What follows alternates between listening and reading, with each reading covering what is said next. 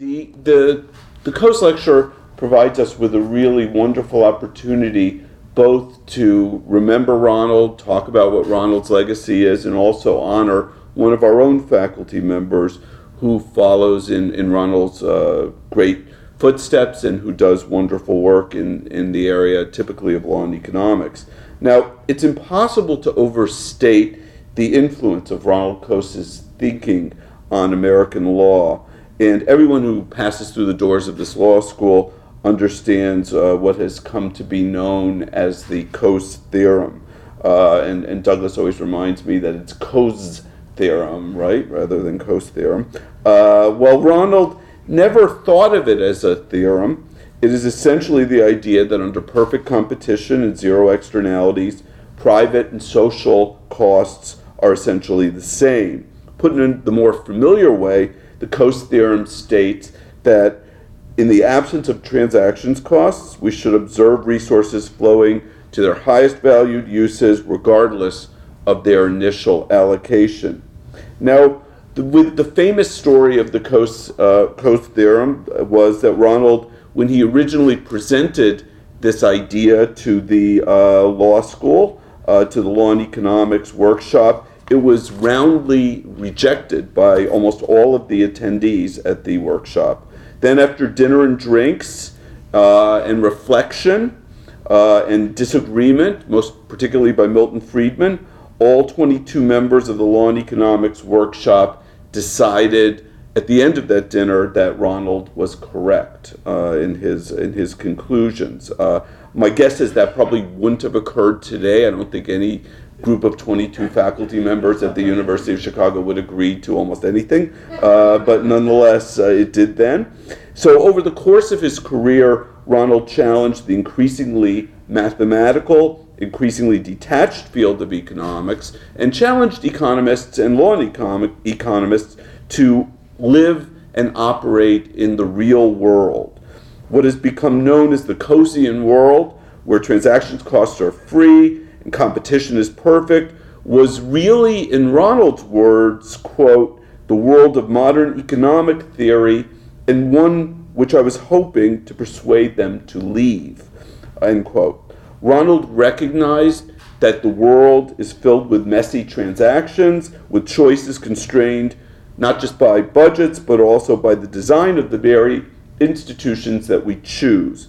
Uh, Ronald invited us to live and to work and to make choices in the world as it is rather than as we wish it were. And that's one of the reasons why his thinking is so powerful today. And it's also one of the reasons why people who come to the University of Chicago get such a great education and go on to be so influential because not only does one learn the theory, which is incredibly important, but also understand the limits of the theory and the way theory applies in the real world. And while Ronald did not invent law and economics, his ideas became the foundation for much of its development. Now, a recent uh, volume of The Record, which is our alumni magazine, uh, reminded me how true and how, how impactful uh, Ronald's work was. You read the remembrances, and it's just a tremendous variety of people writing in different fields, including, you know, for example, Douglas Baird, uh, Saul Levmore, Jeff Stone, and Mary Anne Case. Uh, not people who necessarily share the same worldview, uh, not necessarily people who share the same scholarly uh, background, uh, but each of them recognizing the contributions that Ronald Coase made to their own thinking and careers. And it's particularly fitting this year that the Coase lecturer is Richard McAdams.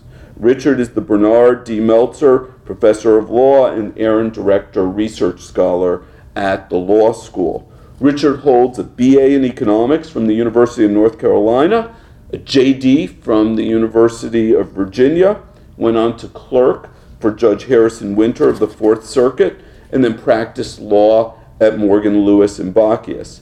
In many of ways, he's the ideal lawyer economist, which, as Dick Posner once suggested, means he's trained in the law, trained in economics, but has an insider's understanding of the law that comes from practical legal experience.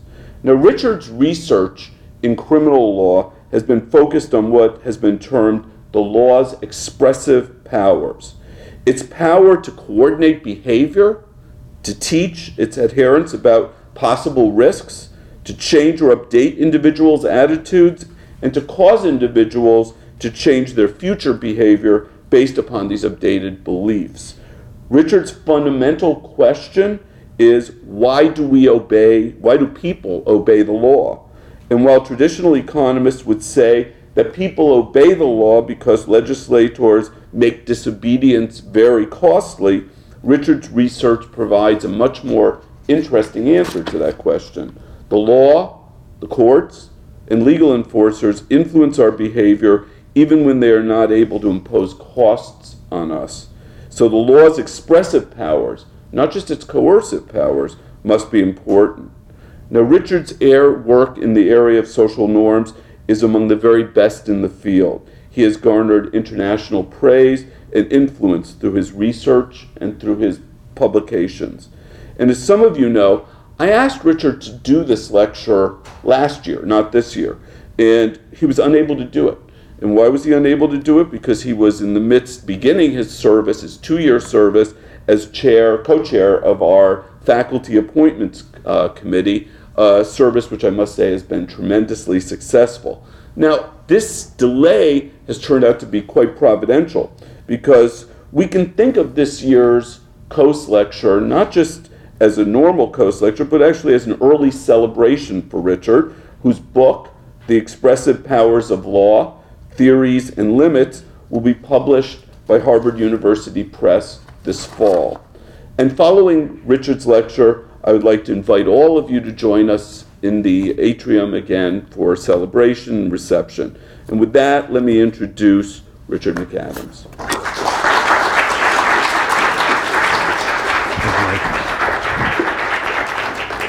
Uh, thanks, thanks, Mike. That was very kind, and indeed it is. Uh, I, I, am, I am very honored to be um, giving uh, a, a Coase uh, lecture, and it is bittersweet for it to be the first one uh, after Ronald Coase's passing. Um, but uh, I, I, look forward to, to seeing many more in the future. Um, so, yes, Mike introduced my topic very nicely. This is perhaps going to be the cover of the book even. You can go on Amazon maybe and try to, you know, sign up to buy it in advance. Um, uh, I don't actually know that it's ready. Um, I do uh, talk about, um, I do ask this fundamental question how does law influence behavior, which is often characterized as why do people obey law, though in some ways law will sometimes have unintentional effects uh, besides compliance. Um, the standard accounts um, are in economics, of course, deterrence, as, as, as Mike just said, that you change the cost of behavior through legal sanctions.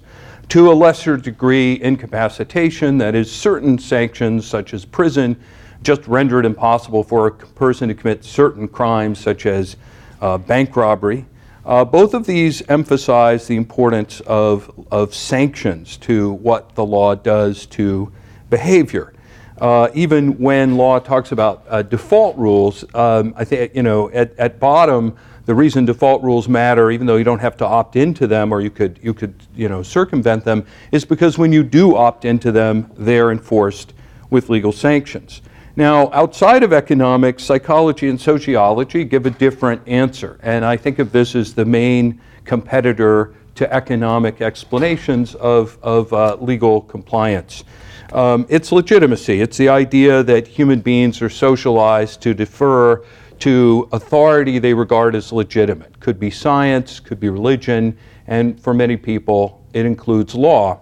And the psychologists and sociologists then spend their time uh, trying to identify the characteristics of law that give it this legitimacy power and make people more likely to comply with it. So today's subject, uh, and much of my work for uh, all too long, I guess, has been uh, an alternative ex- account uh, to these two standard accounts. Um, accounts I call expressive accounts. Uh, as you can see, there's not one, there's really two the expressive powers of law, not power law is focal point, and law is information. Um, these are based in economics. They are, I use rational choice assumptions and then derive uh, uh, from them some other powers that law has besides uh, its deterrence power. And in doing that, I, I, should say that my, my work does not critique deterrence, it does not critique legitimacy. I assume that those uh, effects are real, and I, but I also assume that this is an important enough question how does law affect behavior that we'd like to know all of the mechanisms by which law affects behavior, not just one or two. Um, all right, so uh, I also should say if anybody uh, spends time reading legal literature and looking at the uh, literature that, that talks about expressive law or, or expressive theories of law, I think of there as being four, at least four, distinct projects. And so my, uh, my, my book is not sort of about all of them because I don't think it coherently you could be about all of them. Um, and I just put the four up here. Two of them are normative. My book is primarily, um, you know, a positive theory of laws uh, effects on behavior, not normative theories. I do at the end examine some normative implications. And there's also uh, a contrary, I mean, there's also a, an expressive politics theory of law, a kind of, uh, you know, political science uh, attempt to explain why the law has the content that it has by looking at the meaning that the law has for powerful political actors. But my positive theory focuses on uh, uh, the explanation of behavior. Um, the, uh, let me say something about what motivates this paper, I mean, or, or this, this, this project. Uh, there's a lot of uh, puzzling compliance, and I, it's not always with courts, but let me just use this as an example.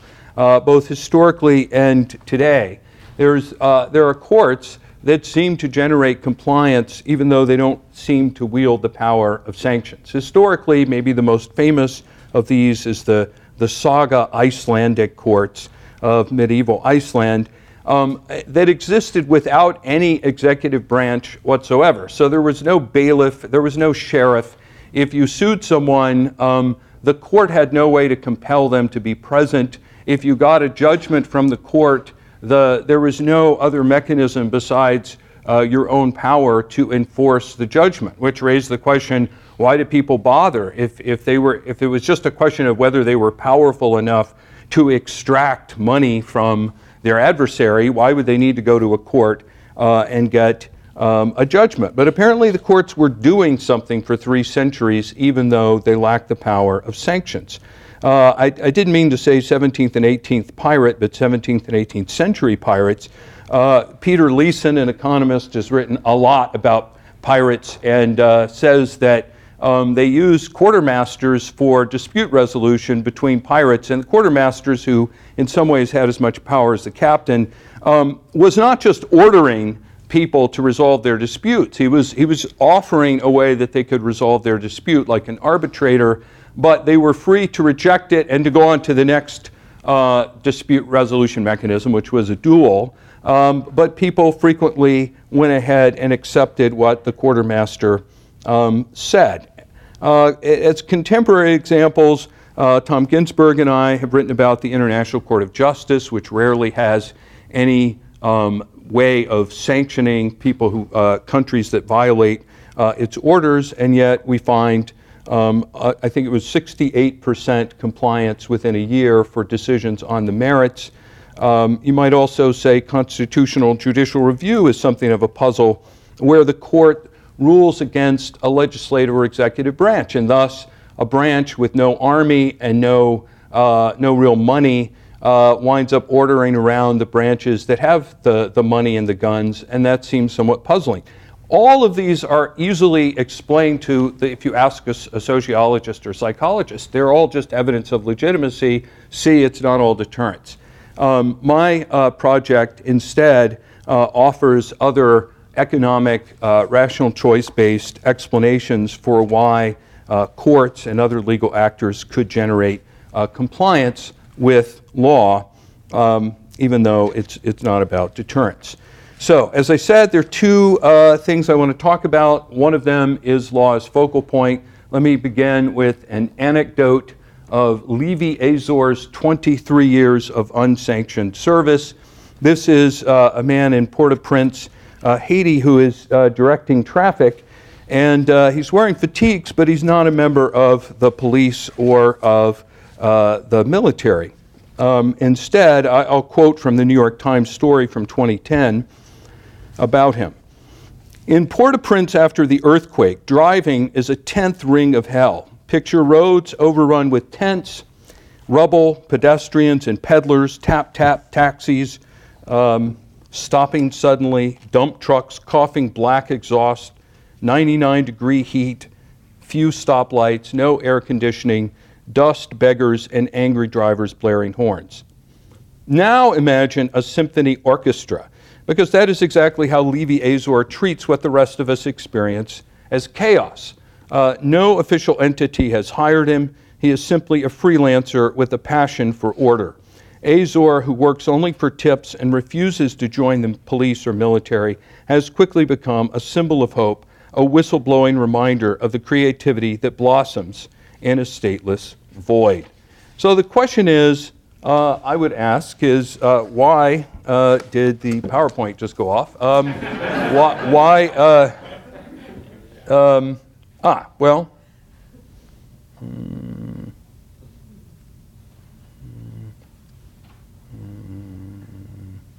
I don't know. Um, maybe someone can give me a hand, but I, I can go on. Why, why do drivers obey uh, Azor? It's not clearly not because he is um, uh, threatening sanctions. It's not that he chases people down and beats them if they ignore him. Uh, nor is it, uh, I think it's not really legitimacy, in that if you, if you look at the, the literature on legitimacy, he doesn't seem to have the characteristics that would give him legitimacy. He's not selected by a process, uh, he selected himself.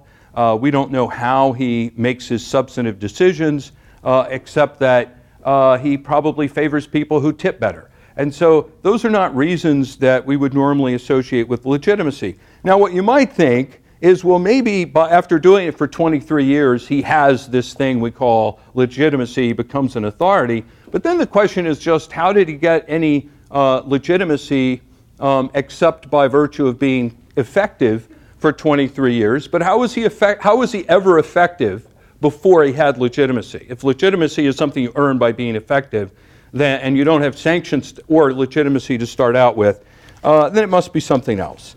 And um, Thomas Schelling was uh, somewhat prescient in his 1960 classic on, uh, on, on the, the, strategy of conflict uh, when he wrote this The bystander who jumps into an intersection and begins to direct traffic at an impromptu traffic jam is conceded the power to discriminate among cars by being able to offer a sufficient increase in efficiency to benefit even the cars most discriminated against.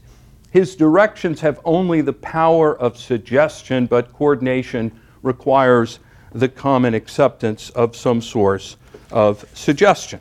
Um, so, uh, you know, simple coordination game, the simplest possible coordination game, uh, illustrates, you know, what Schelling had in mind. Uh, that you know there, you know, you have problems in, in, that law is often concerned with, which I, I think of as cooperation problems, illustrated by the prisoner's dilemma, where the problem is people are selfish and doing the individually rational thing for the selfish individual is, is often collectively um, suboptimal uh, in the coordination game, um, it's not a problem of selfishness. Even if somebody only cared about maximizing the joint utility, they wouldn't know whether to play red or blue unless something, maybe uh, certainly without uh, uh, uh communicating with the other individual, uh, they, they wouldn't know what to do. And for those of you who haven't seen a matrix like this before, uh, I haven't drawn, I haven't uh, typed up player one and player two, but the idea is that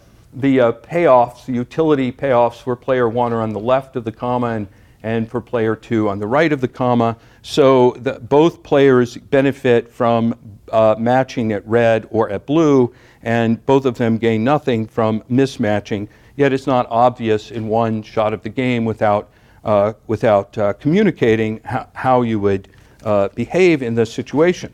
This is the problem that uh, Schelling thought, uh, it, you know, revealed uh, that there are things outside the mathematical structure of the game that affect how people behave. In other words, if the payoffs don't determine uh, how you're going to behave, then something other than payoffs will. He called these things focal points. Uh, he said most situations provide some clue for coordinating behavior, some focal point for each person's expectation of what the other expects him to expect to be expected to do. Finding a key may depend on imagination more than on logic. It may depend on analogy, precedent, accidental arrangement, symmetry, aesthetic or geometric configuration, casuistic reasoning, and who the parties are and what they know about each other. So, uh, you know, uh, for those of you who haven't encountered focal points before, uh, this, you know, suppose you were asked to name a number uh, and to match the number named by someone else who was also trying to match the number that you named, and you can't communicate, um, what number would you pick? Well, there are an infinite number of numbers, so if you're just going to randomly uh, uh, coordinate, you're going to have a chance of coordinating near zero. When, he, when Schelling asked people uh, this question, a plurality of them picked the number one, 40%. So they did a whole lot better than random chance. Now, you might say, you know, is that because of something in imagination or something in logic? Maybe there's a logical reason for that. But his next example I thought was really nice, which is what number would you pick if by matching with this other person you would win an amount of money equal to the number you named? Well, you don't want to say one.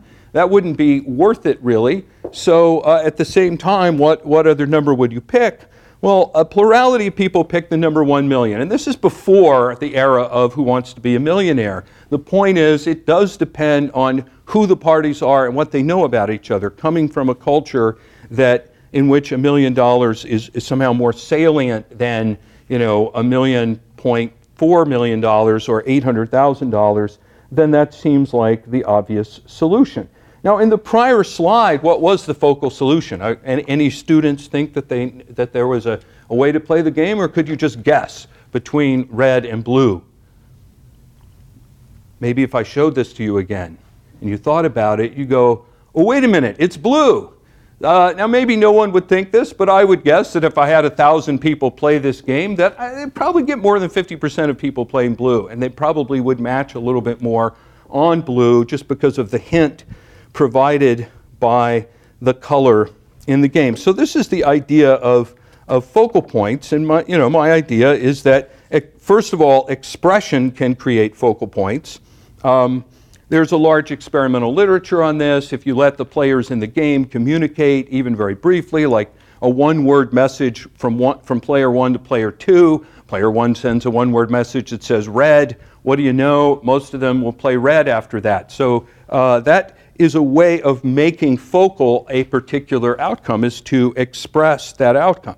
It turns out that third parties can do the same. They, uh, I, I've done experiments, and others have as well. It's perhaps not at all surprising if a third party or even a, um, a, mechanical device points to red or blue, uh, then that will turn out to be a simple way of solving the problem, influence how people behave. And that, I think, explains why Levy, Azor, and Schelling's bystander in the intersection have the power to control to influence behavior even without sanctions or legitimacy. They, uh, they, they are offering, they are making salient a, salient, a particular uh, solution to this game of coordination.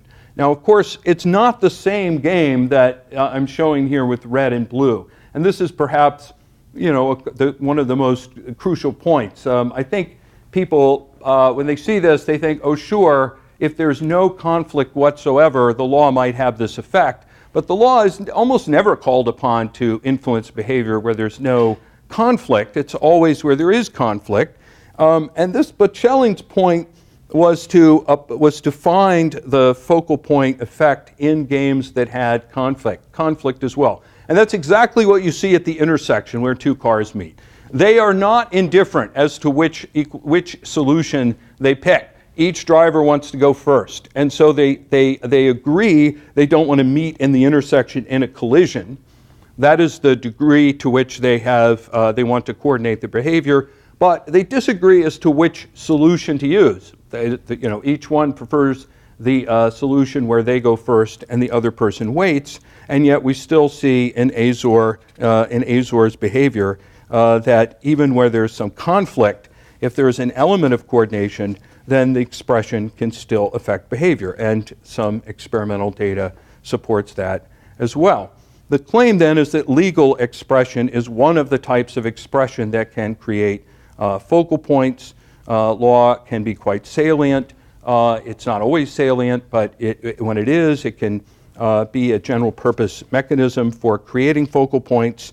Um, I, uh, uh, I will say, of course, if the public is ignorant of the legal rule, it will fail to supply a focal point. It won't make salient a particular solution if people don't know what the law says.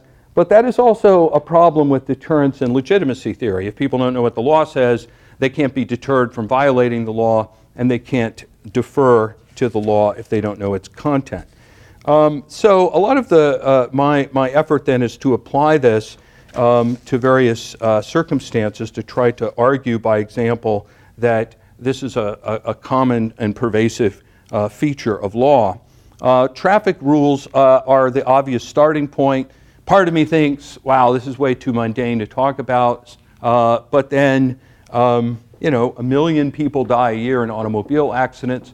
So even though it's not a subject in some ways for law school, it is, it is uh, quite important. And uh, I think that drivers, you know, are influenced by traffic signs I- am sorry, dr- drivers tend to know the law both because they have to be licensed to drive and because there are signs that remind them of the law. So we might think that this is a good case for the uh, focal point effect of law.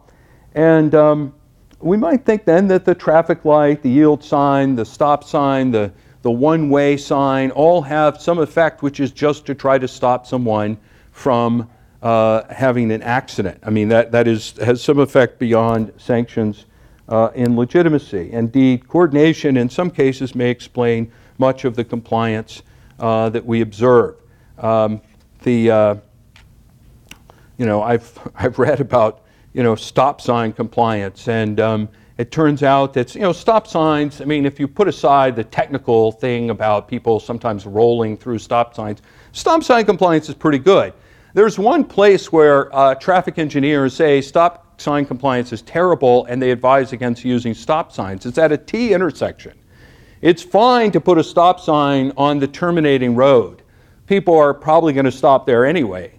But a lot of times neighborhoods want to slow down traffic in their residential neighborhood, so they, they encourage uh, the, the, the, the uh, government to create a three way stop and put stop signs on the other uh, two corners on the non-terminating road. Those stop signs produce very, very, are, you know, have very bad compliance. And hard to explain that with sanctions. The sanctions seem to be the same in all three cases, in, in all these cases. Hard to explain it with legitimacy.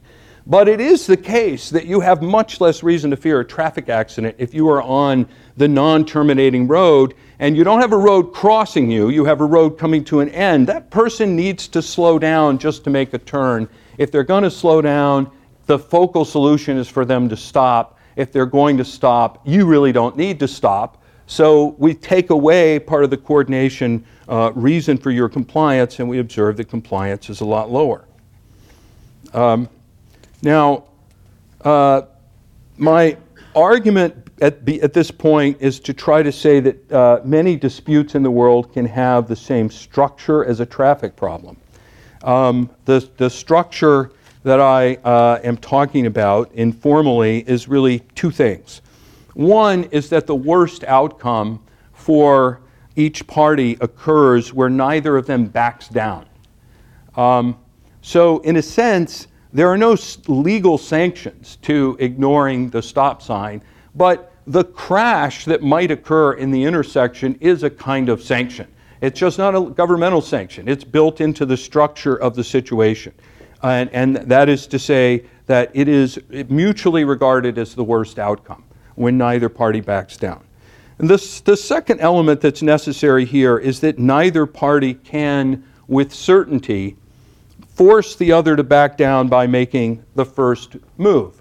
Now, there are cases where that happens. I mean, in traffic, if, you, if you're at a stoplight and you want to turn left, um, you pull into the intersection while there's oncoming traffic. And then when the light turns red, the, uh, the people on the other road are, that you've moved before they can move, and so they will just wait for you to move. You can, with reasonable, something approaching certainty, uh, force them to back down by making the first move. But in general, as you approach an intersection, this is a very dangerous thing to do. You could say, oh, well, maybe I can make the first move by just speeding up and just going, you know, 100 miles an hour through the intersection, but that carries costs. So it's not the case that you can, with certainty, force the other to back down. The other person might be speeding up too. Now, many uh, ordinary disputes have this structure, so I claim. Um, one example uh, is smoking regulation. Uh, I'm talking about the simple dispute between a smoker and a non smoker in a public place where uh, they both want to spend time in that place, and one of them wants to smoke and the other one wants to not be exposed to cigarette smoke. Um, they can defer or they can insist. Now, um, in order to make this argument work, I have to imagine that if neither of them backs down, something bad happens. Not a crash in the middle of the intersection, uh, but one possibility is just uh, a scene that they find humiliating and embarrassing, a shouting match. Uh, it raises their blood pressure, it ruins their mood, it makes them uh, uh, look bad in the eyes of other people who are around. So this wouldn't have to be the case that everyone regards this shouting match as the worst possible outcome. But if many people do, then for them, this has the structure like the traffic problem, or at least the first uh, element of it. The other is that the smoker can't, with certainty, force the non-smoker to back down by lighting up. You might, I mean, nor can the non-smoker, uh, uh, with certainty, force the smoker to back down. You might think lighting up would would be the end, but it's not obviously. I mean, the, the person who is exposed to the smoke might think of the harm from smoke as being linear, and so they're not going to stop arguing uh, just because the smoker has started. They might actually escalate, and that's the whole point, is that you, you might uh, provoke the very outcome that you're seeking to avoid.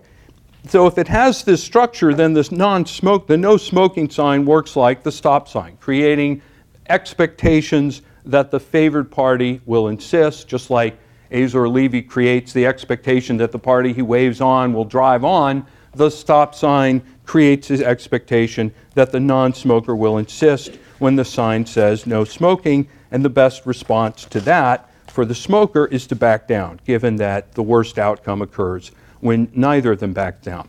A third possibility, rich with, with, with examples, but I'll, I'll be somewhat brief, is property disputes. And here, I might imagine that instead of a car accident, we'll just use violence as the possibility uh, that occurs if neither side backs down. There's a large scholarly literature on the fact that violence is often uh, a self help remedy to enforce informal norms, or it's a person's reaction to being dishonored. Um, and of course, media stories about shootings for things like breaking in line or uh, talking in the movie theater.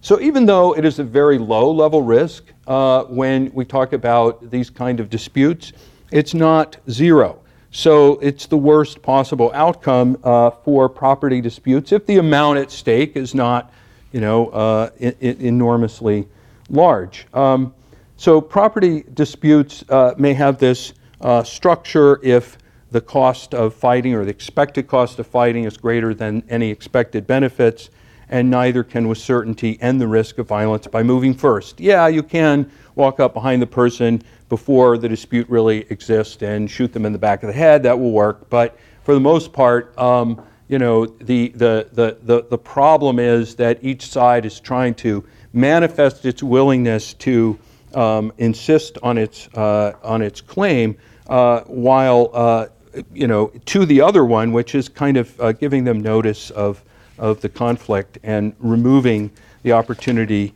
for either side to kind of uh, to, to move first and, and end the dispute.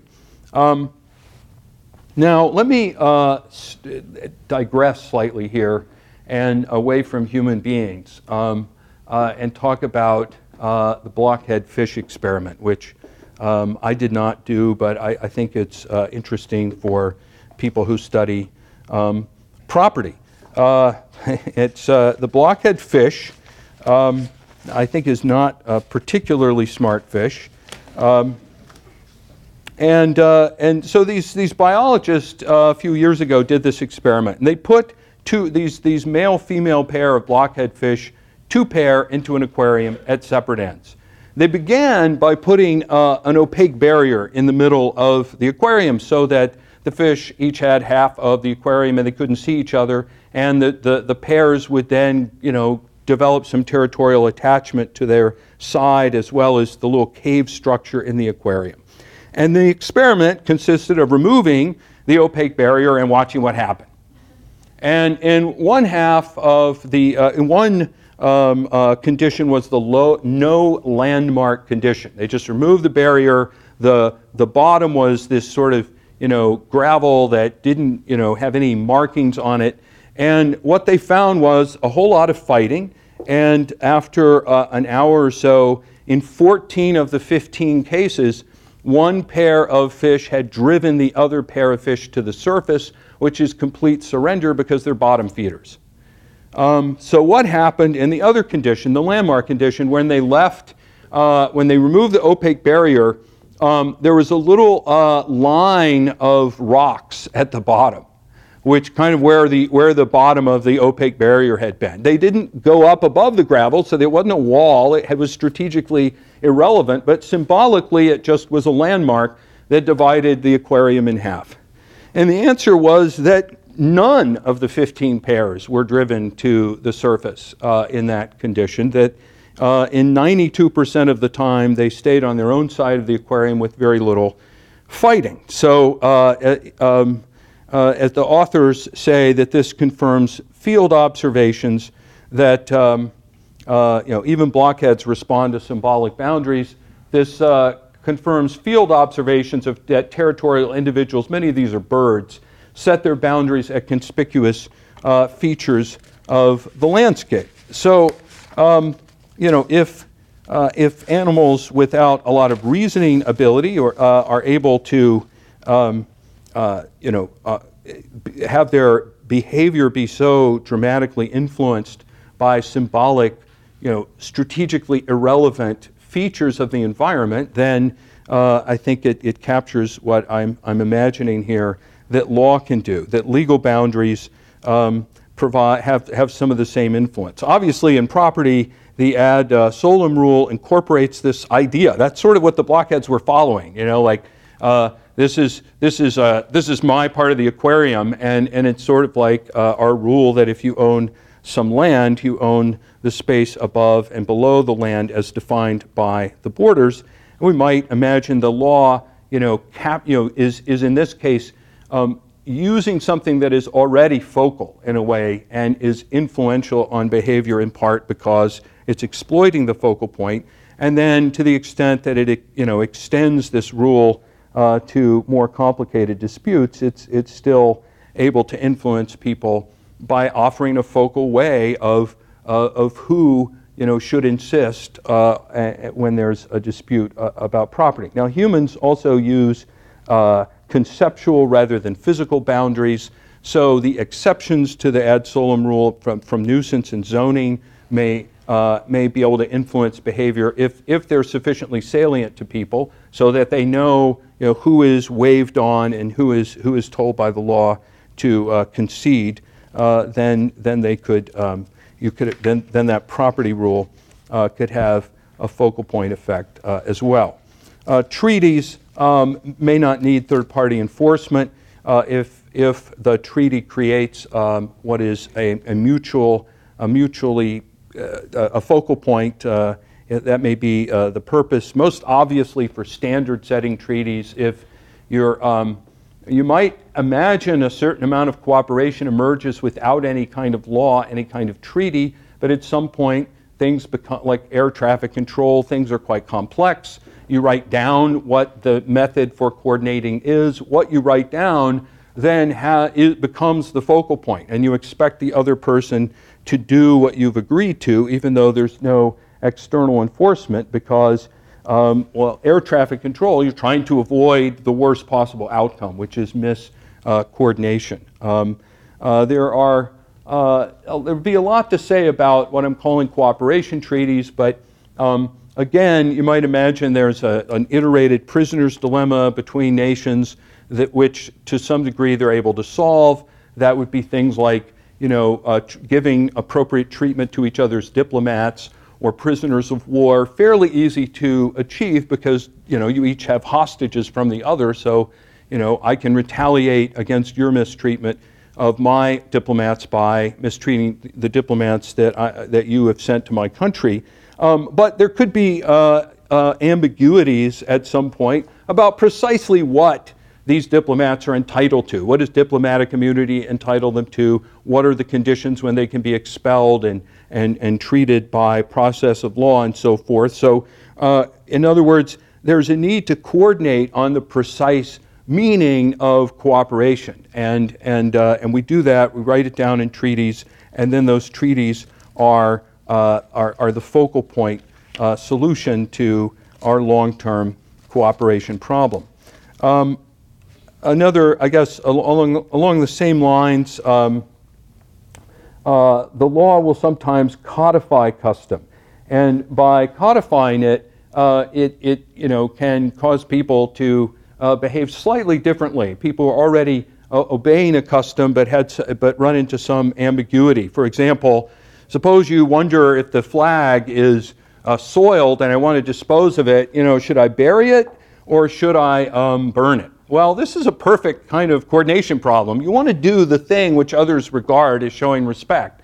Um, and you, you know, there might, you might make a mistake here, and uh, depending on, on uh, regional variation or, or change in the, you know, maybe the flag burning of, of a certain time period by people who are protesting the United States suddenly changes the meaning of uh, burning the flag in order to show it respect. So there's this strange statute for uh, U.S. Code sections 5 through 9, which describes itself as a codification of existing rules and customs pertaining to the display and use of the flag and just sets out what one should do in order to show this kind of honor, and then it's, uh, it's, it's self fulfilling. One uh, then shows honor by following uh, what this rule is, which is what most other people will do, and how they will interpret what you do.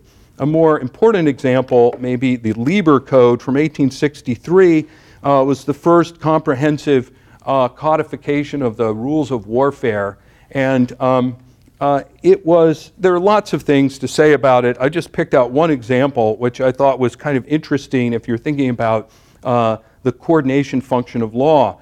That the Lieber Code, it has a, uh, actually just, first of all, it just descriptively says it is customary to do the following thing. And you might wonder, why, why is it saying that? Well, because it's, it's useful information to shape behavior if people are trying to coordinate and you're telling them this is how lots of people coordinate. Um, and, uh, you know, it's uh, customary at the time to use designate by certain flags, usually yellow, the hospitals and places which are shelled, so that the besieging enemy may avoid firing on them.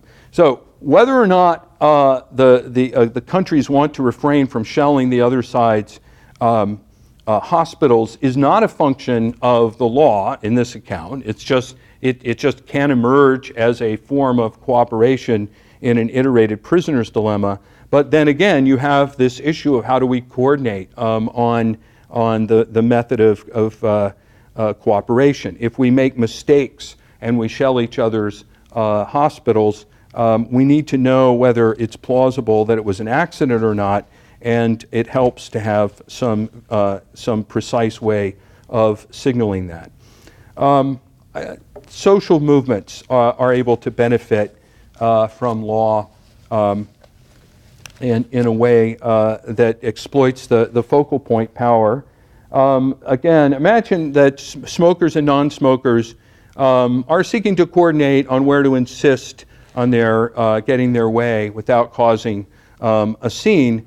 But imagine that non smokers in 1990 become very unhappy with, with the fact that there uh, are lots and lots of places where the norm is to defer to smokers. They would like to change the norm. How do they do that? Well, uh, collectively, they could do that if they could uh, produce a lot of confrontations with, not, with the smokers, that produce a lot of these uh, outcomes that are in, that are quite undesirable. They're shouting matches or, or such. But if you were to sacrifice for a time to do that, then eventually the smokers would back down. Um, but if that's the case, coordinated confrontations would be more powerful than uncoordinated confrontations. I can think of at least two reasons why. There might be strength in numbers. There might be um, situations where if you're one of uh, many non smokers, you find it easier to engage in the confrontation than if you're the only one. Uh, and pick your battle. It might mean that you know you're you're willing to do your share, but you don't you're not really a complete uh, fanatic, and so you really don't want to have more than say one of these ugly shouting matches a month or a week. You have to pick your battle. And, and so, if, if g- given these issues, there could be some advantage to coordinating. One solution is that law identifies particular locations of non smoking. In the early stages of, non, of these laws, they would often just require restaurants to have a non smoking section. The advantage of a non smoking section is that it allows non smokers to coordinate by sitting there. That is, the smokers may be indifferent at first where they sit, the non smokers flock to the non smoking section. The non smoking section now provides some strength in numbers, and they're more uh, likely to confront the smokers who try to smoke there. Um, if the law says no smoking in uh, public buses, then um, you know, or, or bus depots, then uh, the person who's going to pick their battle now knows, okay, I'm going to be a jerk about this once a month, uh, but I'm only going to be a jerk about it in buses or bus depots. And then, if there's a concentrated effort by non smokers in this way, then they may change the norm in that area. The law then offers them a way of coordinating their resistance. Now, admittedly, I'm not. I, I am more than halfway through, um, but I did put this in here to say, um, you know, it's time to wake up. If you gave up on the focal point theory a little while ago, I've got another theory for you now. Um, and it's, it's, it's actually a very uh, simple one in a way. I think the, the first one is, is uh, if, if you haven't really studied coordination games, is, is uh, a, a bit more complicated. This one just says that there might be informational content to law. And people might then observe the law, update their uh, beliefs in light of the information that law provides, and the, the new beliefs might create incentives to behave differently. Um, I, I, would like to point out that deterrence is an information theory. Um, when we why, why is it that the imposition of sanctions on A at time one will deter wrongful conduct by B at time two? What, what, what is the reason? Why does why does B care about what happened at time one to a different person? The potential wrongdoer is supposed to infer that the enforcement actions at time one predict enforcement actions of time two. Maybe they tell us something, maybe the enforcers are the same at time one and time two, and this is revealing something about their motivations, their, their, their budget, their capacity. So, uh, my um, uh, idea is simply that law might uh, reveal information besides, um, or law enforcement might reveal uh, information uh, other than uh, deterrence. Um, so, what else might it reveal? Well, one possibility is that it signals attitudes, public attitudes, that if legislation tends to be correlated with public attitudes, then it is evidence of those attitudes. The smoking ban might reveal beliefs, uh, the legislator beliefs about public disapproval of public smoking, especially if you think about you know, a municipality um, in 1985 passing a ban on smoking. For many smokers who are, have been smoking for decades and used to complete deference to it, it must have been a rather dramatic wake up call of information that, that it was easy to sort of ignore uh, before the law any changes that were going on to think that someone was just being a jerk if they objected to your smoking because you'd grown up in a society that found that okay. The, but the law it, being enacted tells you that the legislatures must think that this has, there's more popular disapproval of smoking than you had thought. Now, um, this is based in part on legislators having expertise in public opinion. Um, it might only apply to certain subsets of law. I mean, there are plenty of areas of law where we don't think that the public, uh, the, the, the popular thing is being done through the law, but uh, those tend to be mostly low salience. That is, it's easier for minorities to capture uh, uh, the legislature and get what they want if it's a low salience thing like a tax, uh, you know, a bill uh, writer or something like that.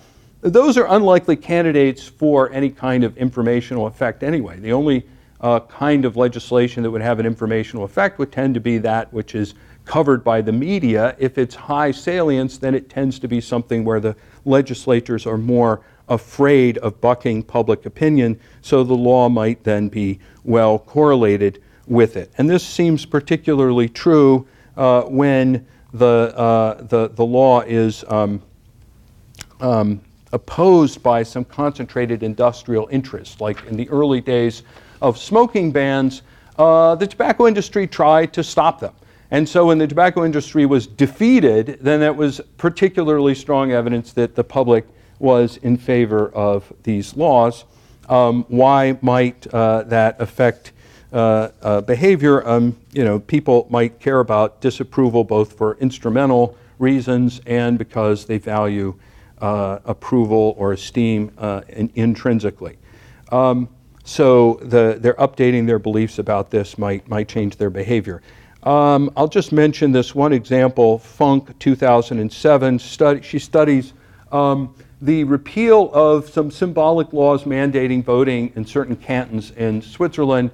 And uh, I say symbolic, there, there was a fine, but the fine was um, something that had been set many, many years ago, and it was one Swiss franc, and it was so low that it was uh, it seemed uh, it seemed fairly obvious that the cost of voting was higher than the fine for not voting. Uh, yet the repeal of these laws uh, decreased voting. And, and so the, the, the attitudinal theory would be that it, it signaled people that there was less disapproval of shirking on voting than there had been at one time in the past, uh, less concern uh, that this is something that your neighbors will think uh, is, your obligation uh, to do. What else might the law reveal? Uh, it might reveal information about the risks and benefits of regulated behavior. A smoking ban could reveal beliefs about harm. Um, the argument here is not that legislators are experts, have any expertise in the scientific evidence, but rather it's simply that they aggregate their information on harm by voting so that uh, the voting of a large group contains more information than uh, the individual observing this would otherwise uh, have. And, uh, it, you know, in, in uh, a model uh, that I wrote with uh, Dharmapala here, um, you know, we examine legislators voting strategically and find for various reasons that strategic no votes are more likely than strategic yes votes. So if the law still passes, then it really is evidence that, um, that, that, that the uh, individual legislatures were uh, in, you know, uh, believe that the behavior they're banning is harmful. Um, I want to mention uh, spillover effects and exp- or expressive externalities because I said at the beginning this isn't all about compliance with the law. Um, I you know, I, I, think I'll just use this drug legalization example. I think the, you know, one of uh, there's a lot to be said for uh, decriminalizing drugs. Um, one of the um, unintended consequences might be that you would send some, some signal uh, uh, of both attitudes and harms, that you'd be signaling that, you know, these drug use is way more popular now, there's much less disapproval, and on the other hand, that the, the people who've thought about this don't really think that it's that harmful. Those might be uh, signals you'd like to not send uh, at the same time that you're ramping down uh, the criminal prohibition of, uh, of, of, the drug war, I mean, of, of, dr- of certain illegal drugs. Um, in Portugal, they, they, uh, they you know, I, I, interpret what they did a few years ago where they made a strong move towards decriminalization. At the same time, they created this complicated um, committee that, you know, if you are found in possession of a certain user uh, amount, you, you get a ticket. You know, you're not going to go to jail but you also get told that you have to report to like this local committee that has like a psychiatrist on it and a social worker on it. And as far as I can tell, you know, you can basically ignore everything that committee has to say.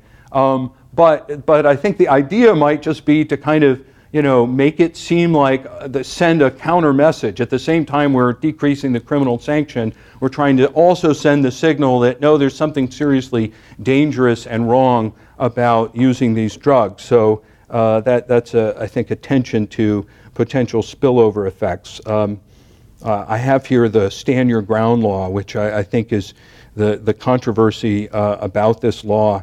I think I'll just I'll just say this uh, without explanation.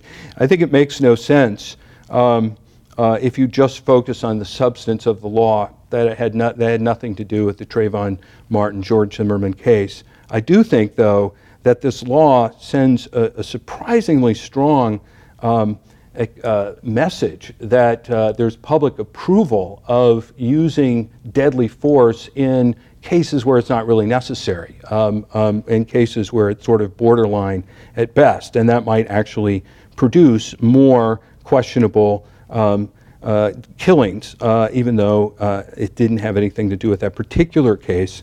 Uh, I think that may be why people focused on it to the extent they did. Um, well, legal compliance is never perfect, and uh, the um, the, the, uh, the, I try to spend some significant time uh, talking about the limits of, of all of these effects. Obviously, the focal point effect requires a particular structure of a situation that uh, many people who uh, in, in, the legal literature are extremely fond of making claims about the law sending a message, a good message, a bad message, it, it, it strengthening stereotypes or something, uh, without any effort to uh, kind of uh, e- explain uh, what, their, what their theory of expressive effects is. And clearly, the, the, the focal point theory has, has a variety of conditions. Um, and and uh, the, the, uh, you know, this information theory, I'll just give an example of what I think is a bad use of this kind of argument. You know, I'm, I'm not a fan of gender based peremptory challenges, but there's this longer quotation in this, in this case where they make it seem that gender based peremptory challenges are going to have some effect on the way that people think about men or women. And, um, and I find that, you know, like I guess anything's possible, but, you know, it's, it, it does not bother to stop and say that, you know, most people don't know what peremptory challenges are. Most people who are sitting in a courtroom don't know when a person is, is being struck for a peremptory challenge versus for cause. If they know it's a peremptory, they don't know why. The only way they might think they knew was why is if the, the jury was all male or all female. And yet, this rule doesn't stop us from having all male or all female juries. We do. Um, and so, you know, th- this rule wouldn't stop that, but it does stop a person from striking a single individual because you know they were of a certain um, characteristics, one of which was a, a certain gender, and I, I, don't think that's really sending any any message uh, uh, that anyone is actually going to hear. So uh, my uh, conclude. So I didn't spend much time talking about the limits. I really uh, do in the book because I do kind of chastise various courts and some academics for just uh, relying too easily too easily making these kind of uh, expressive arguments. And my hope is that uh, by, by uh, developing the theory, we can uh, limit claims to when it's, it's uh, more plausible. But in conclusion, any economic model of law, I think, should consider, routinely consider how law influences behavior in ways other than the threat of sanctions. That is all.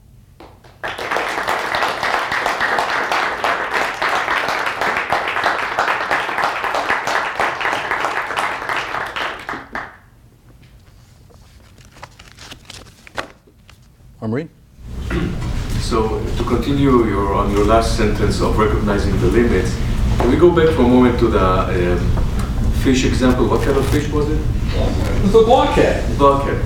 So, you know, it, it, struck me, the reason I want to go back to that, because it strikes me as the kind, well, I believe that that's what happened in the experiment. It takes an awful lot of experiments with many kinds of fish and creatures to get this one, this result. it's distinct because you got this and you know put fish, you know, eliminate the barrier and they'll start fighting and even maybe even the blockheads after an hour of recognizing the expressive effect of the boundary, eventually, you know, battled over the uh, uh terrain.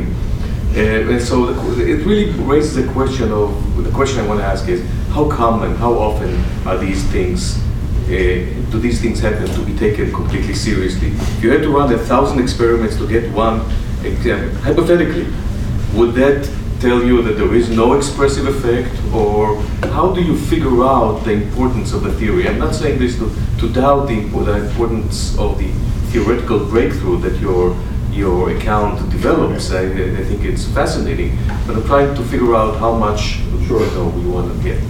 Um, I mean, I, I, would say two things. Just for the fish, I mean, um, you know, I, I, th- I thought it was an interesting result, and uh, I I, I, I uh, maybe should have talked about one of my experiments on human beings, um, which I actually took out because um, it was, uh, I, I, just I thought this was a sort of remarkable um, result. Now, I don't know. I, now, when you say, is it just one out of a thousand that they try, I mean, my understanding from reading some of this literature, it, it, as, as, the, um, as I had up here, um, the um, the observation of animals in the wild often shows this sort of thing, that they seem to be attentive to these uh, uh, landmarks which are payoff irrelevant. And that seems surprising. It would seem like they would not pay attention to that. But in fact, weaker animals, um, sometimes, or smaller animals, which are usually you know, a, good, a good proxy for being weaker, more likely to lose the fight, will sometimes fight when they are sort of defending territory which has been defined by some landmark, even though they won't fight when you know they're the aggressor. And so there se- there seems to be you know some some uh, you know something uh, real about this. I, I guess I, I think humans are much more capable of being sensitive to this stuff. So for me, the idea that some animals uh, could be as well uh, really emphasizes uh, its importance. Now, the other question, the main question you're asking is really about magnitude. And, um, and I, you know, this is partly why I wrote a book, because I thought when it comes to focal point effect, there's nothing I can do other than to try to examine, you know, um, example after example and see if I can make a convincing argument that uh, there's, there's, there's some effect on behavior that's going on that is not explained by sanctions and that is not explained by legitimacy. Um, you know, Ginsburg and I did this study of uh, the International Court of Justice, and we found a remarkably high level of compliance with its decisions. But we also, then we looked at those decisions and we found that uh, a lot of them are about, uh, well, in a qualitative sense, I could characterize them as fitting this, this idea. That is, a lot of them are, are about um, you, you look at the stakes and you think, well, that wasn't worth fighting a war over. This wasn't like, you know, your country would live or die on this dispute. You know, it's like the Falkland Islands or something. You know, it was kind of dumb to go to war over. Uh, and so it's not a surprise that these are the kind of cases that get taken to this arbitrator that has no real sanction power. And, uh, and then if people are willing to go to that arbitrator, it's not a surprise that, that they would just go, go along with it. So um, it's really an accumulation of examples like that. Um, and, and I guess, you know, what I said at the end of the very last slide is uh, I would hope that I might encourage people to um, uh, think of, of ways of, uh, you know, if they were thinking about these ideas, then they might, uh, they might do a better job than I, than I have of thinking about how to test them and measure the quantity. Lee. So I have two kind of linked questions, or maybe it's a two-part question. Only part of it is about the fish. Um, so um, I was wondering whether your focal point theory ends up really drawing on uh, some kind of legitimacy account to some to some extent, and I wondered that in sort of sort of two respects. One is um, brought to mind by the fish. Uh, it seemed from the experimental design that when they took away the barrier, probably that line of gravel was like put right where the barrier was, and probably the two halves were even. But um, I'm curious about what if it were really uneven and the one set of fish discovered that the other fish that having this enormous territory, um, would, would that somehow have changed the results? Um, and related, uh, uh, somewhat related point is having to do with the yellow flags you mentioned for the hospital. Right. Um, which is, uh, to what extent do we need the law to kind of certify that focal points are, are valid? Because we might imagine kind of a cheap talk story where people would put the yellow flags everywhere um, to avoid, or, you know, at, at the most strategic places they didn't want bombed. And to what extent do we need uh, some kind of governmental legitimacy backing up the focal point? So, I, I mean, it would be interest. I mean, it would be interesting to rerun the experiment in the way you've just described of the blockhead fish. Um, my understanding of animal studies is that there are a few animals that are sensitive to this sort of thing. I don't think blockhead fish would be, but you know, even if they were, I, I, I don't have anything. I'm, it's not my goal to kind of destroy legitimacy theory. It's just my goal to say that's not all that is going on. And, and just because you see something without sanctions working doesn't mean it's working um, because of uh, legitimacy. The, uh, the field studies that I've read that talk about birds, you know, they make the point that um, you'll have these like flocks of different species that are somewhat antagonistic toward another, and they'll land and they'll, they'll, they'll uh, create territory in a sense. It's sort of temporary, um, but it's based on landmarks. And then what happens is the, the, the population is constantly changing. So other birds are taking off and, uh, and, and others are landing. They're landing with like you know, birds of their sort. And what happens is that if you were just measuring the power dynamics, then they would be changing a lot. And maybe the fairness and unfairness would occur because it's like, oh, now they're, these birds over here started out with an equal amount of space, but now they're twice as many birds as over here and they have an unra- But there's a huge amount of stickiness to it, is what they observe. And so they, they, and, and the stickiness is, is based on, you know, there's this rock, and, you know, we stay on this side of the rock and you stay on that side of the rock. So, um, uh, so I, th- I th- anyway, um, the, the, uh, uh, with human beings, it is, you know, this is, this is the argument um, that people make about, you know, Azor Levy, that he is um, being fair in the way that he um, allocates the, the, uh, the right of way. Uh, and so people are respecting the fairness. But, you know, nobody has any idea. It could easily be, he's being tipped. I mean, why wouldn't he be, you know, letting the good tippers go on? You know, so is that, is that fair? May, maybe it is. I doubt that people who are bad tippers think it's fair. Um, but they do think that they're going to crash if they ignore what he says. Yes. The parties were able to negotiate beforehand, say with maybe the help of a mediator, and were able to bargain with their dollars, wouldn't they arrive at the same conclusions?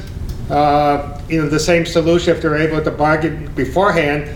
But in many cases, like the uh, at the intersection, they can't. So really, the law is just a proxy for what people would arrive at if they were free to bargain.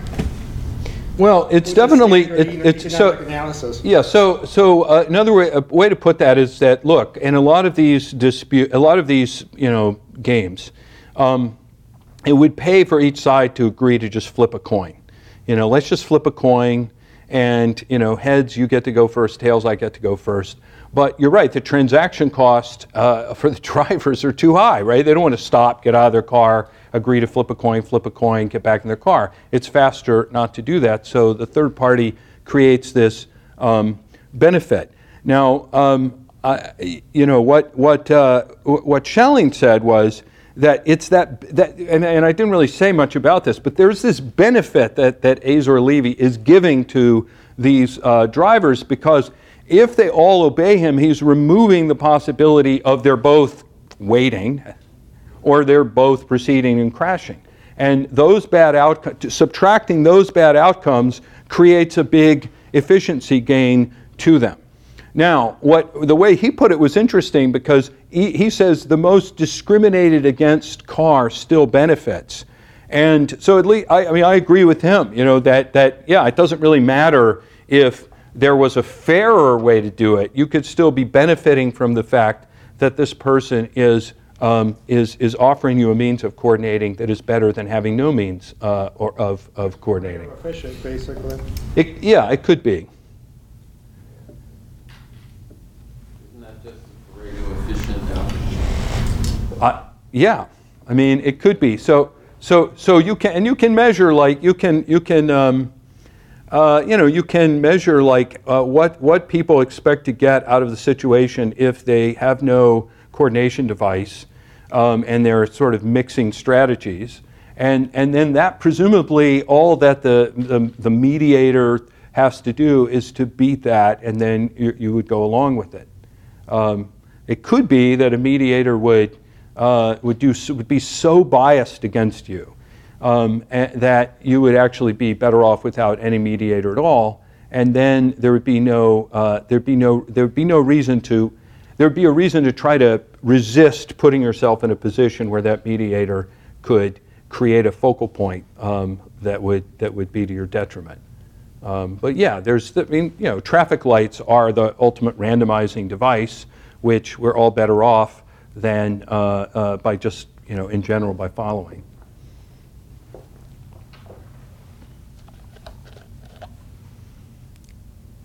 Yes. So I'm kind of having trouble differentiating between the kind of, uh, I guess, the benefit of signaling in that if we coordinate, we, we uh, there's a the, there's a benefit. That's why we coordinate, as opposed to the deterrence model of, you know, if you don't coordinate, you're you're penalized. Because in the coordination, you're basically giving up. You're penalized in the sense that you're giving up the opportunity cost of coordinating. So isn't it effectively the same thing? Well, it's not the same thing. I don't, I don't necessarily resist the language you want to use. As I said at one point, there, there is a kind of sanction for failing to, for having a coordination disaster of like crashing in the middle of the intersection. It's just not what we mean by deterrence, which is the government imposes cost on you. It makes you pay money, it puts you in, in jail. And this is uh, in the structure of the situation that uh, you, you, you know, I, you're not the only one who suffers, by the way, if, if you crash, the other person does too, but, but the, the, the risk of that may be enough for you to, to you know, give power to the person who is uh, offering a means of coordination. So, I mean, it's, it's simply to say, you know, if, if this is a police officer in the middle of the intersection, in addition to the possibility that you will crash, you also have the possibility that you will get a ticket and the government will make you pay. So that's, that's, those are the things that I mean to separate.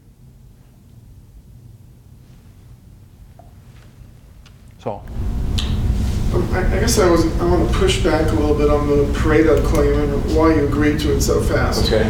And I- maybe I'm misremembering the Port-au-Prince story a little bit, but, but bear with me a little bit. So in the absence of the guy, we would have, you know, sort of spontaneous law, most likely, where people would alternate at an intersection. I mean, we find that very often coming out of driveways or traffic jams, or whatever. And I mean, we could, we could call that law and focal point as well. I mean, it, it seems it's an easy one. Now, it's not necessarily efficient, right? There might be, you know, 100 cars on, on one side and six on the other. It might be that people are more in need of one side than the other. I mean, it might be that they wouldn't agree to it. It might be that it's really inefficient, that people trying to go down the road see the people alternating one-one, and they go into the Treasure Island parking lot just in order to come out of the driveway in order to do the one-one, a kind of common uh, piece of behavior. So, you know, we understand the focal point of the spontaneous law. Just that usually law or, you know, some intervention has a better way to do it, you know, can overcome or, or provide either more efficiency or more something. So the traffic light, for example. Now the guy, I think, is really a bad example because it's telling that he puts on the camouflage uniform. I mean, it would be more fun if he looked like a jerk and unofficial, and we would test it by seeing, well, what if he did something that we're sure people would see as either unfair or something else? I mean, it would so, show that Schelling was wrong, I think.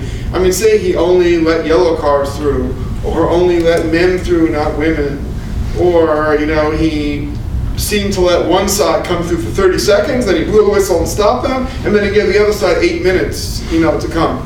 I really doubt that, you know, I think we would have more than chaos. You know, people would get out of the car and object and scream and all that.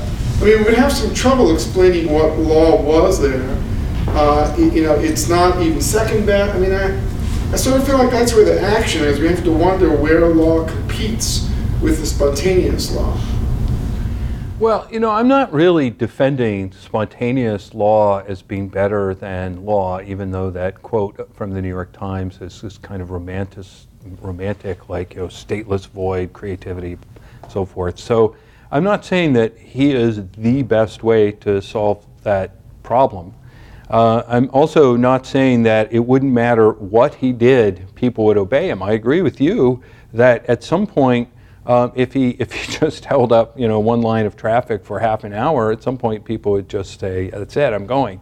Um, and uh, but I am, I, but but I, I do want to just distinguish two reasons people might disobey him. One is the the the, the Schelling reason is that you might actually, you know, be operating in a way the person is you're making the person worse off than they were when when you weren't there and they were going to mix strategies in some way.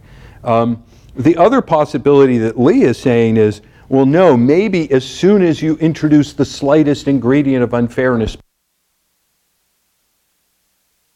that they were still better off, they would just be so resentful of this person for being manifestly unfair. And maybe that's true. I mean, that, that, you know, if legitimacy matters, then maybe maybe that's true. I don't know. All, what I really just want to extract from the situation is that there is an influence on behavior that is not sanctions and not legitimacy. Um, but not that, you know, that's, that's, that, that spontaneous order will figure out the best way. And I, I agree with you, if he's not there, something else will happen. I mean, you know, Schelling's example is there's a traffic light that's broken. You know, so he's imagining a single spontaneous uh, person going to the middle not a kind of long run uh, solution. The, the signal is the long run solution, but the point is you obey the signal because it does, um, you know, let you alternate in a way that makes everyone better off. Um, and but but I mean, here's where I would say, you know, Schelling does give this this example that I, I, I kind of agree with the line down the middle of the road. You know, he says you could you could probably err substantially. Like I wouldn't think you know, even if you introduce some sort of, you know, uh, ethnic group differences that, you know, disproportionate effect, I wouldn't think that the fact that, that the, the line wasn't exactly halfway through the middle of the road would really have much of an effect on people's compliance with it. They would, they would, it's a quick visual cue for how to coordinate your driving with the other drivers on the road so you don't sideswipe each other. And it would have to become extremely unfair, I think, before you would just decide to ignore it. Yes. Um, I was wondering if you could help me understand the distinction between the informational function, your second kind of subcategory of expressive theory, from legitimacy. Because it seems to me that the informational signal might depends on on a belief in accuracy. So perhaps I I follow the law and take only the FDA approved drug because I think that they must know what they're doing and there's a reason that that's been approved and so that's a signal to me that it's safe. That's the information i'm getting from that law so i follow it. But that seems to me that that's similar to a claim of legitimacy that i'm assuming that the the laws are correct that they're accurate and that they're leading me towards safety because I think the process that led to them involved expertise and consultation, or to use your examples, it involved some kind of democratic process which aggregated opinions, so it is an accurate signal of what many people believe, which again is, at least in our system, a, a legitimacy signal that many votes were calculated and many voices were heard. Um, let me just describe legitimacy slightly more because uh, so I, am you know there there are people like Tom Tyler who who say that what what affects compliance is people's perception of procedural legitimacy of the law, which which he uh, me operationalizes by looking at how um, uh, what people think of the courts and the police and how they uh, their interactions with courts and the police go for them and their family and friends. And um, and so the idea is that if the police and courts treat you with respect, then whatever the rules are, you'll be more likely to obey the rules because you feel respected by these uh, parts of government. Um, the substantive legitimacy, someone like Paul Robinson says that the more that criminal law uh, corresponds to your moral intuitions, the more likely you'll comply with criminal law in those cases where it doesn't comply. So if at 90, you know, if 85% of the time you think the criminal law gets it right, then maybe the other 15% of the time you'll defer to the, the, the criminal law. And um, uh, so um, I, I guess I, you know, maybe it would be um, relevant to some. I mean, I could I could see some overlap in this, but it, it's it seems distinct. Um, first of all, the the harmfulness thing seems distinct. I mean, that's that's not really. We're talking about whether or not you know, I have some belief about my exposure to secondhand smoke and how much it's harmful, and that affects how how much I will try to avoid secondhand smoke, and that might include asking people to stop smoking around me, and so the law, if, if it if it increases, you know, if it changes my views of the harms of secondhand smoke to make me think it's more harmful, then it turns out I wind up enforcing the law because I tell smokers to stop smoking in in, in, all situations, including the ones where they're they're forbidden by the law from smoking. I don't think that's I don't think that's either the procedural legitimacy because I think courts or or police treat me well, nor is it kind of the substantive that I that I care about. You know the way that the, the if the law normally gets the moral point right. It's just I care about myself. I, I have a belief about how harmful this is to me, and the more harmful it is, the more I'll do to, to stop it. Um, now, the attitudes, uh, maybe, maybe that's connected, but I, I guess, um, for example, one, one of the things I, I, I claim is an implication of the attitudinal dis- model that I described is that local laws are likely to have a, a stronger expressive effect of this sort than national laws. And that's because the attitudes that you care about are the people uh, who, who are going to notice your behavior and t- to approve or disapprove of it. Now, the internet complicates this, but certainly for a long time, it would have been those would have been people who your neighbors, your the other members of your local community. So, um, so I'm not sure it's the same. I mean, so you, might, I mean, a legitimacy theorist, I don't know, might care more about the national consensus, right? Because that might be closer to the truth or something. But I, I'm just imagining, you know, you just care what um, the people, you know, when you walk your dog, what the people think of you if you don't clean up after your dog. You only care about the people around when that, you know, when, when around you and your dog. So that that, that seems like a, a different inquiry than than uh, legitimacy. The dog example, one of my favorites, because that has a strong economic implication as well which is at night people are much less willing to pick up after their dog because nobody's around to look at them. Yeah. The o- other question I was going to ask you is you use the. And I just I discovered that snow creates that problem this winter. I No. discovered that as well. When the snow melted. But yeah. part of it is there are fewer people out walking. Right. Snow uh, and cold. I- I'm an expert since I have two dogs. As And I well. also lived in Hyde Park during the period where you could not walk in any of the parks or any of, where there was grass. Uh, You could not walk without stepping in something. And that's certainly not true anymore. What did you, the first uh, ch- uh, slide, the second slide, you had the gold mining example. Right. In the The- gold, the in gold rush. 1850, the Yeah. gold rush in Right. 1850. Now, were you using that as an example where there were no sanctions? Um, that's a that's a I, that's a complicated example. I mean, there's there's not really government sanctions, but yeah, there is cooperation amongst the miners.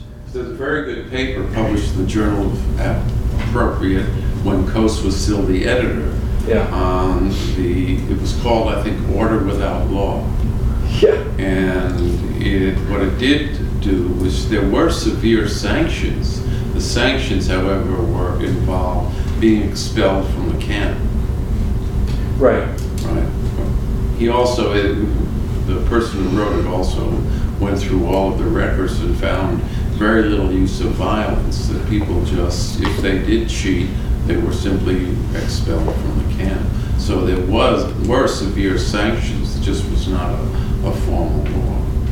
Right, and, and, I mean, my, I, I, I talk a lot about um, informal sanctions, informal uh, customs, and, and, and the idea that, um, in a way, the question is, what does centralized statement of the law add to what's going on?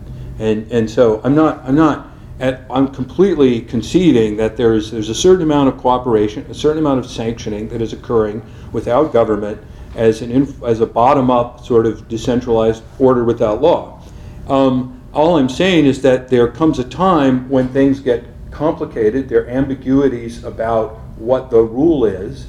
There, there are, are uh, there's, there's the borderline cases, there's a question of the, you know, does this new set of facts result in a new, a new outcome? And that's where it, it becomes useful to write down um, what, uh, what the rule is and to try to write it down in, in a clear way. And that can then become a focal point uh, to, to, that, that kind of supplements the, the, the order that already exists. Um, you know, the analogy I, I have is to a dictionary that well, language is informal order.